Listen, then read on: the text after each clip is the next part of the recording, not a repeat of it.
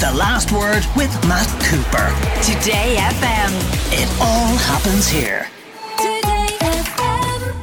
We're still months away from the release of Bono's memoir, which is titled Surrender 40 Songs, One Story. But we're starting to get bits and pieces of it emerging. He read, I think, at the Dalkey Book Festival a little bit of it, but now parts of the audio book have become available today. So let's hear one bit. This is Bono uh, on his father, about himself and his father getting ready on his wedding morning, his last morning at home. The morning of our wedding day, August the 31st, 1982, I finally left home. I can roll cameras even now. The toaster we couldn't train to stop smoking in our kitchen.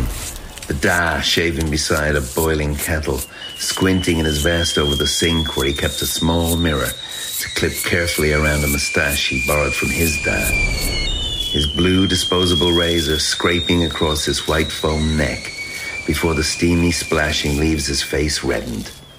But hey, Bob is not embarrassed. Bob Hewson is feeling sharp as the Gillette twin blade he does not dispose of.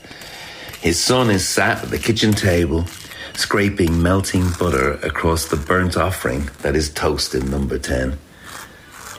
The son is listening to his brother stomping around in the bathroom upstairs, the muffled sounds of Norman singing to himself, Come On Eileen, by Dexy's Midnight Runners.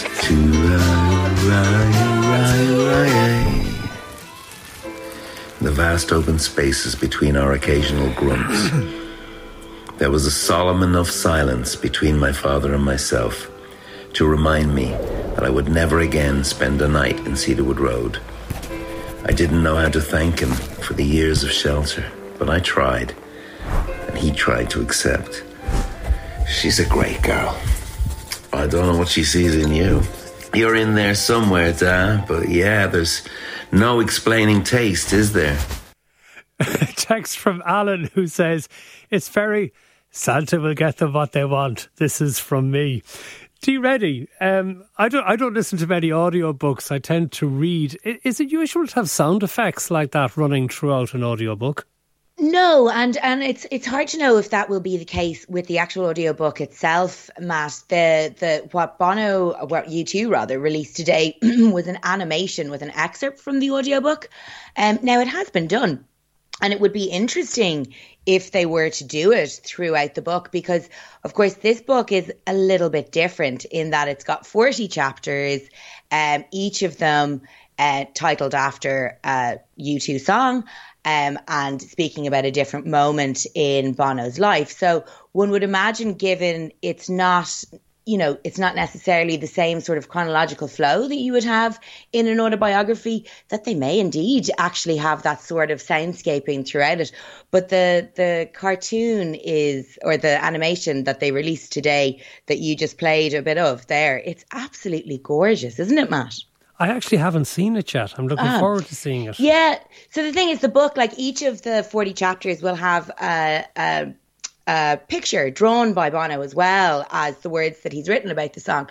And then the animation actually takes one of those pictures and expands it and tr- and uh, the animation is in the style that he draws it um and it's it's really quirky it's really funny and it's just a lovely unique way to do it and i'm particularly glad you played the excerpt that you did because I think like we're so used to thinking of Bono as this larger than life character that he is.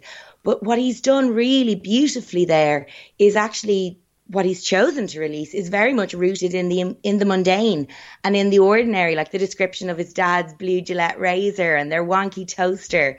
Um, and even the fact that, you know, you forget and it almost seems quaint by today's standards, but that even even rock stars in Ireland in 1982 were still living up at, up at home up until their, their wedding day. So, yeah, it's it's a gorgeous excerpt and, and it points to a really really good book on its release. We have a listener who says, and I trust this listener is correct, that Bono was 40 years married today. Happy anniversary. Maybe that's why the release of this It is indeed. So they actually said that in the tweet that went out 40 years ago. Today, Bono married his soulmate, soulmate Ali. In a new animation featuring an excerpt from Bono's upcoming memoir, Surrender, he recounts a special day, their wedding.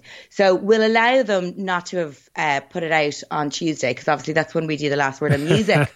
Um, given that it is a, that's a, like, you know, Ruby wedding, that's a really, really special occasion to be marking. Well, as it happens, we'll play a little bit more because this is when he talks about his new wife, Ali. Ali and her father parked around the corner from St. Anne's in Raheny, and when she walked into the church, she looked the kind of beautiful you just can't exaggerate, if a little uncomfortable. I appear to have a flower pot on my head, she whispers to me.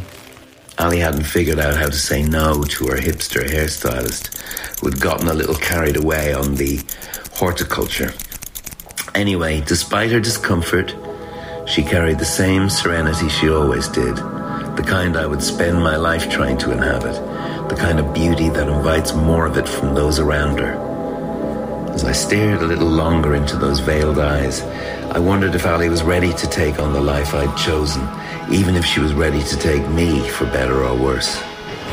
I could give myself to the ceremony, to Ali, to the force that brought us together, but could I give her the best of me when at this stage I hadn't really a clue who I was? Maybe more of a quarter than a half, a bandman more than a duo. With crowds, I was cocky, too comfortable in the big picture. Widescreen, I knew I could love at scale. But could I survive the intimacy of the close up? As I stood in my wedding suit on the morning of the last day of summer, what would I have said if you'd asked me? I'd have said, I don't know how to do this, but I found someone who can teach me.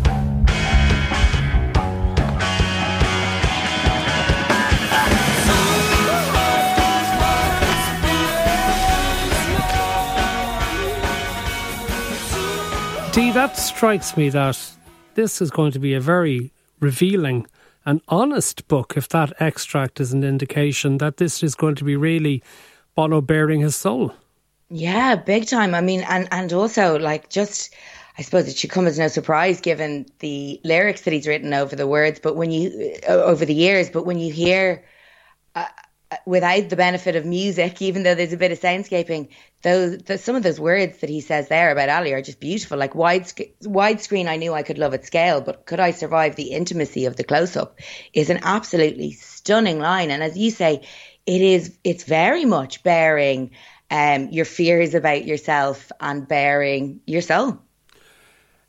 It is. Uh, the, apparently, he has written it all himself. A lot of rock stars Mm-hmm. turn to ghostwriters, but I suppose, given that he has put so much care into the lyrics of his music over the years, it's no surprise uh, to learn that this is something that he has spent a lot of time on himself rather than sitting down and having somebody tape him.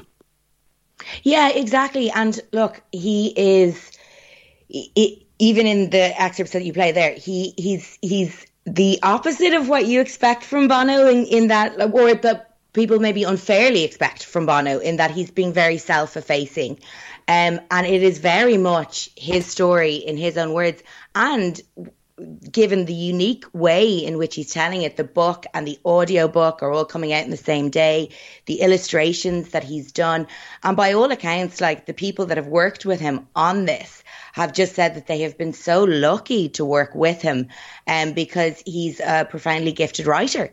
Um, and that is, you know, the fact that he's willing to be so honest and intimate, intimate and irrever- irreverent um, has, has just made for a really, really unique and special memoir. Okay, there are quite a few cynical text messages coming in from listeners. Of course, This- there is. It's Bono. well, that's it. In one saying, Jason sees an awful dose. Another one says, please make it stop. And another one saying, Mario will have a field day with this. well, I hope Mario does, and I'm sure Bono would enjoy that. Like, this is the thing, Matt. You know, he can't win. Like, if he was to, if he was to release something that was talking about, you know, meeting presidents or doing aid work, um, people would be saying, "Oh, Jesus, he's full of himself." Um, he's chosen to release an excerpt where he is speaking about someone who has been probably the most important other human in his life. Um, and he does so really, really beautifully. Um, and he, you know, even the way he speaks about his father and his brother, like, I just think, God, give him a break. Like, yes, he's an earnest person and that makes Irish people cringe up in a ball inside, but that's kind of our problem, not his. Dee Reddy, thank you very much. And of course, Dee will be back with us on our music spot next Tuesday with John Cadell. Kevin and Donegal says it's 25 years to the day at a U2 gig, same day Diana died. Unbeknownst to us, we were on the bus going home pre the internet. I remember that day very well because I was at the same U2 gig. It was in Lansdowne Road uh, that evening, and uh, we discovered about the Diana car crash when we were in Lillie's Bordello that night. And I was editing the Sunday Tribune at the time, desperately trying to get onto the printers to stop the presses so that we could get the story onto the front pages for the following morning. 25 years ago today, that was. The last word with Matt Cooper. Today FM. It all happens here.